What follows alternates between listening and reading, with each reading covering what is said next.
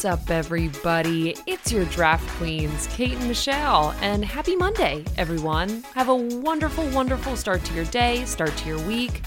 And boy, oh boy, Michelle, has it been a good week because we are coming off of the heels of Football Sunday, our first Football Sunday of the entire season. How you feeling on this Monday morning? Uh, you know, you know what happens on Mondays during football season, Kate? They kind of start to suck. Not because Yes. not because of any other reason, but like you just now you're amped up all Sunday. My Sunday scaries are gone, so I guess that's a good thing. However, Monday scaries are real because I spend my day drinking beers, eating wings, and potato skins and while watching I- football.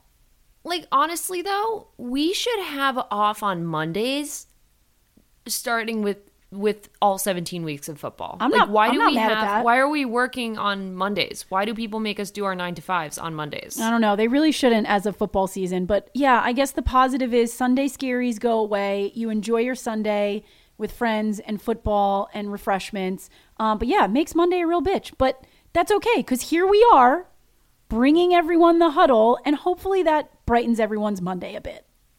That's right. That's right. I had a question for you about who has a worse Monday morning, people on the East Coast or the West Coast, but I have a feeling you're going to get mad at me for doing just one thing with Kate on an off episode. I don't. uh, no, that's not a just one thing. That's just like that's just a general question. I mean, I think that.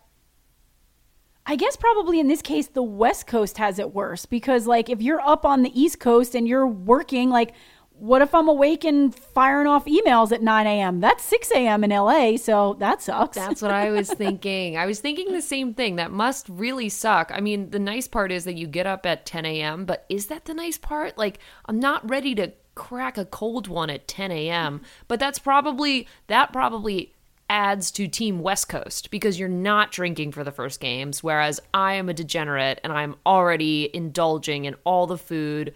All the booze by one o'clock on the nose. Oh, okay. Wait a second. Wait a second. My previous answer was incorrect. I misunderstood the question. I apologize. I thought you meant is Monday worse on the East Coast or the West Coast after football? That was why I said you're right. That was why I No, said no, West you're Coast. right. Okay. So I still think it's West Coast because you you got to get up early and you've already got an inbox full of emails. That said, the better scenario for football watching is definitely the West Coast. Like when my sister used to live on the West Coast and I would be out there on Sundays, I kind of loved it because I felt like football started early. You could have a mimosa, but it also ended early. So you weren't drinking till like whatever time at night after Sunday night football's over. So Okay. so I guess West Coast has it better for Sunday football, and maybe they have it worse on Monday though, because they still have a lot of stuff happening early for them in the morning. I don't know. I think I'm the direct opposite feeling of you. I think that I've confused that this question. I feel the direct opposite, but I think this, you know what, this all also comes down to personal preference. If you're an early riser on a Monday and you're fine to get up on the West Coast at 6 a.m. and start receiving emails, you're doing that anyway. But it's just worse to have it a little bit hungover. Whereas I'm drinking all day on a Sunday because it's appropriate hours to drink during all of the football games. But on the West Coast, you're you're skipping one because you are not drinking probably from 10 to 1. You might You be. we're you might, getting into the you might be. here, I don't know. I, I I spend my Sunday. be, this yeah. this is what I did on Sunday. I tried. I we get a hike in before football starts, so that at least once I sit down on the couch and start drinking, I feel like I've done something. But you're right on the we- on the Oh, West Coast. On the West Coast, if you're starting games at what 1, 12, yeah, that yeah, it's hard. You kind of wake up and get right into it. Man, I don't know. This is a wow. I wish you would have prepped me for this question. I really Yeah, should have. sorry. Should have thought more about this one. I didn't have it in me. I didn't have it in me. And you can tell, like, my voice right now sounds like a, Monday. a young man who just went through puberty. so It sounds this like is all- Monday, baby. That's what it sounds This is- like. That's right. This is all to say that it sounds like a Monday, but we do have a job to do here, Michelle, um, other than talk about our potential hangovers or tiredness from staying up and watching football all Sunday.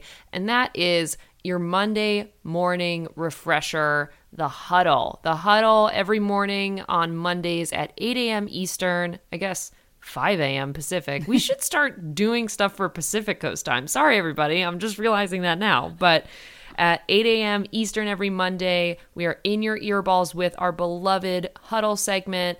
And uh, it's the same thing every week. We are giving you the biggest headlines of this upcoming week and the week past in 60 seconds or less so that you know the key news going into this week and you can talk to all your friends about sports stuff. So that's that is what it is. We should uh you want to get into it, Michelle? I do. I think it's time to get 60 seconds on the clock. And by the next time we have a huddle, I'm going to rethink this whole East Coast, West Coast question.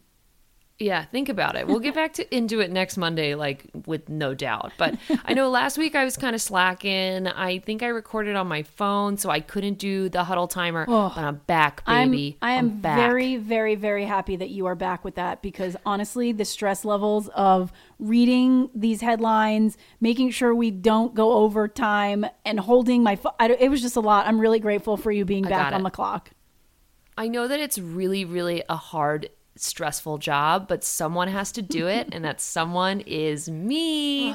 thank God. So I do, I do have jokes aside. I have 60 seconds on the clock. Today we've got nine different headlines, so I will count you down, Michelle, and go ahead and take that first headline when we're uh, when we're getting into it here. So I'm hitting my clock in three, two, one, huddle.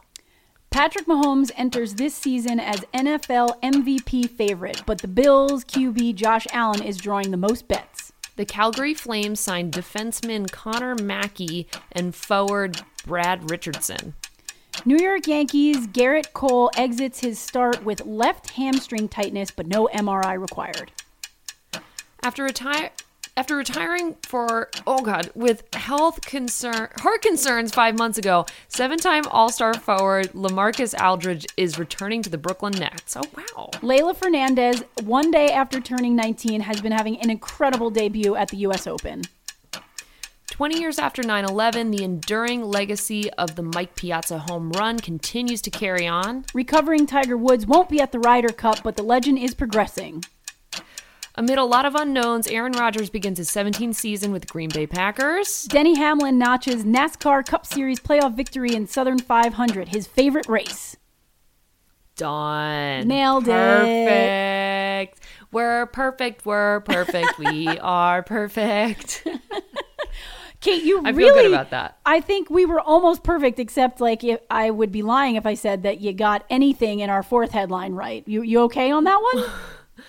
After retiring with heart, why can't I say it? It's heart. Why can't I say it? Heart. They are health conditions, but With it was mainly heart a heart. concerns. Yeah, that's kind of crazy. For some, I'm having like a mental block.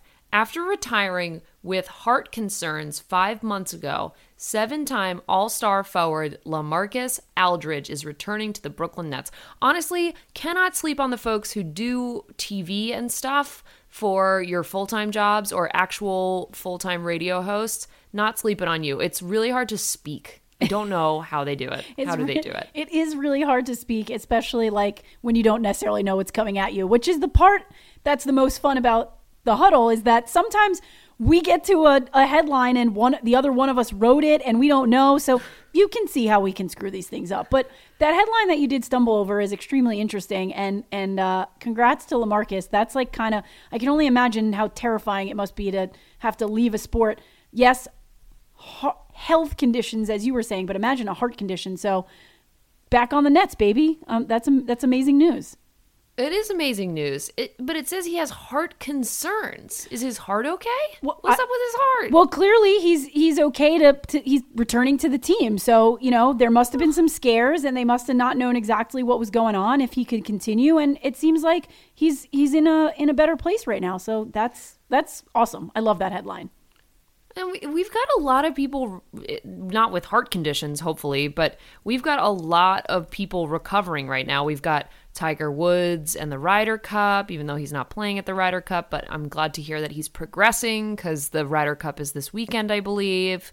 And then we also have Gerrit Cole, who just left uh, his start with some hamstring tightness last week. So uh, It seems- an MRI doesn't sound good for Gerrit Cole here. It, no, it seems like he's he's doing pretty well. Um, you know, it, it, this headline comes like literally directly after you know everyone making sort of their uh, their bets that he could potentially win the Cy Young. So uh, obviously a scary moment, uh, you know, last week, but it sounds like he's trending in the right um, you know direction. Uh, I mean, but this comes at like a this comes at a little bit of a scary time for for the Yankees going into you know September baseball, the wild card. They're chasing that wild card. It's likely they're going to have to play the Red Sox to get in. Which, oh boy, anyone that's listened to Kate and I talk about this knows how stressful it is as a Yankee fan to play the Red Sox in the wild card. So um, one one to keep an eye on, especially for us Yankee fans, and I'm sure uh, those those pain in the butt Red Sox fans will be keeping an eye on this one too. But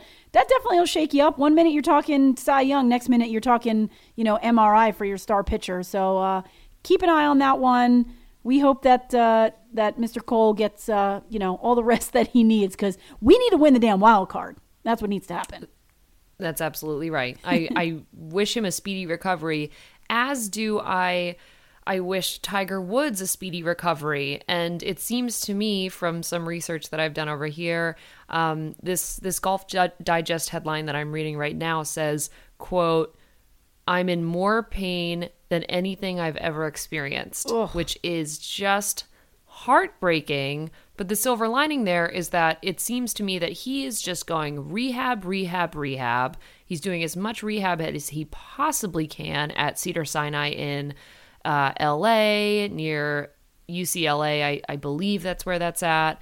And so I'm glad to hear that he's going for it. And it's, I think it's his right leg that has traumatic injuries going on. Um, but this is all after, again, he was in a car crash in February this year and he's still rehabbing away. So, wishing our dear friend Tiger Woods um, full mobility and strength as soon as he comes back. Speedy recoveries all around for everyone here. That's what we're looking for.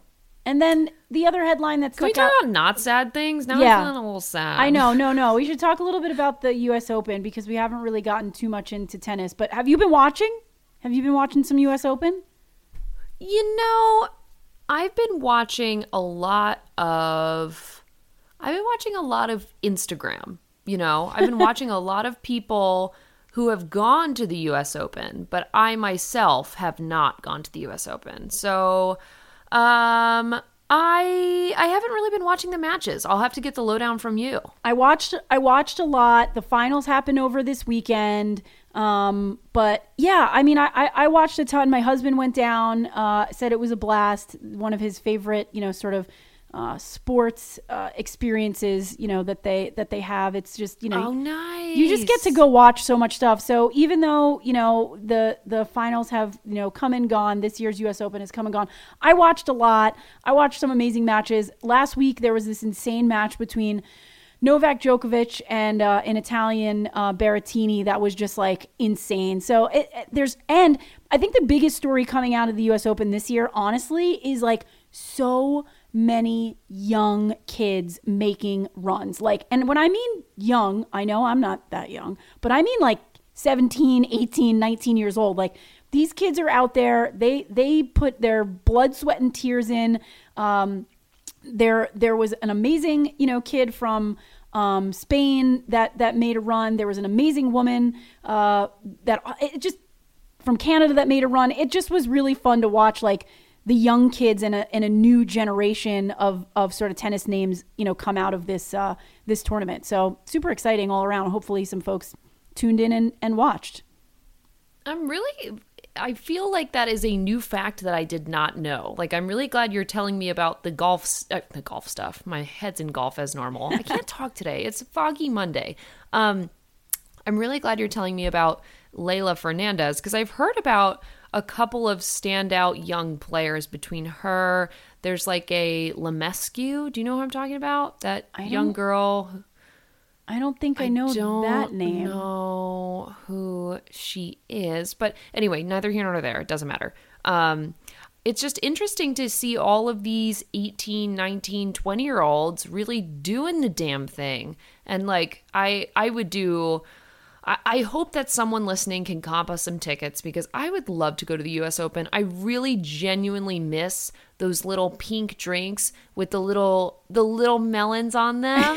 and the melons what are, are green ca- melons. What are those called? Aren't they? ca- What's that drink called? U.S. Open drink. Um I don't know. You while you're looking it up, I just if I'm Oh, going to yeah, describe it for a honey deuce. our listeners. It's called the Yeah, honey a- the honey deuce cocktail. Oh, that's cute. Well, a honeydew is very appropriate because it's a honeydew melon. They scoop it out with a teeny tiny ice cream scooper looking thing for melons, make a little ball, put it in a toothpick, and that looks that goes to garnish your glass of whatever's actually in this pink drink. I don't know. They fire vodka? they fire that up with some Grey Goose vodka over there.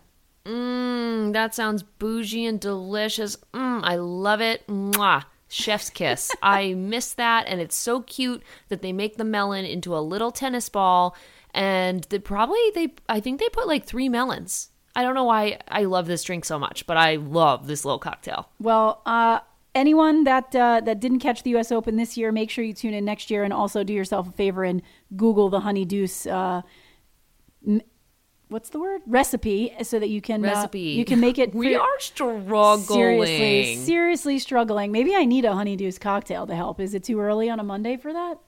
No, it's not. I mean, 8 a.m. is fine. It's got okay? fruit. It's There's fruit in it. Five o'clock somewhere. It's five o'clock somewhere. Yeah, it's like your breakfast fruit. There you go. Well, we got some good headlines uh, in here. Uh, hopefully, this is you know all the information you need to jumpstart your week. Um, and we we did mention that you know 20 years after 9/11, obviously Kate and I, New Yorkers, uh, so we we remember this well and honor it every single year. Um, but tune in on Wednesday because we're gonna break down um, that now iconic Mike Piazza home run uh, that happened at Shea Stadium uh, right after you know 9/11 on our on our drafts on drafts episode this week. It we're New Yorkers, we got to talk about it. It's baseball, we got to talk about it, and uh, it it felt you know felt like right to honor that 20 years later. Yeah, it does. It does. And, you know, while I was doing research for Wednesday's episode, um, there's also a lot of stories that I'd never heard. Like, there's um, not necessarily specifically around Mike Piazza, but there are other iconic sports moments that came out of a really, really dark time that we can celebrate now. We can celebrate, we can honor those folks, we can remember them. That's the best thing we could possibly do. So, since it is the 20 year anniversary, Michelle, I think it's the right thing to do this year and every year. Uh, but for such a monumental one, we'll talk about Mike, Mike Piazza, his home run legacy. Um, a couple other really interesting 9 11 moments from back in the day that have endured 20 years' time. Yeah, so tune in on Wednesday and uh, celebrate and pay tribute to to all those amazing sports moments. All right, we'll see you on Wednesday.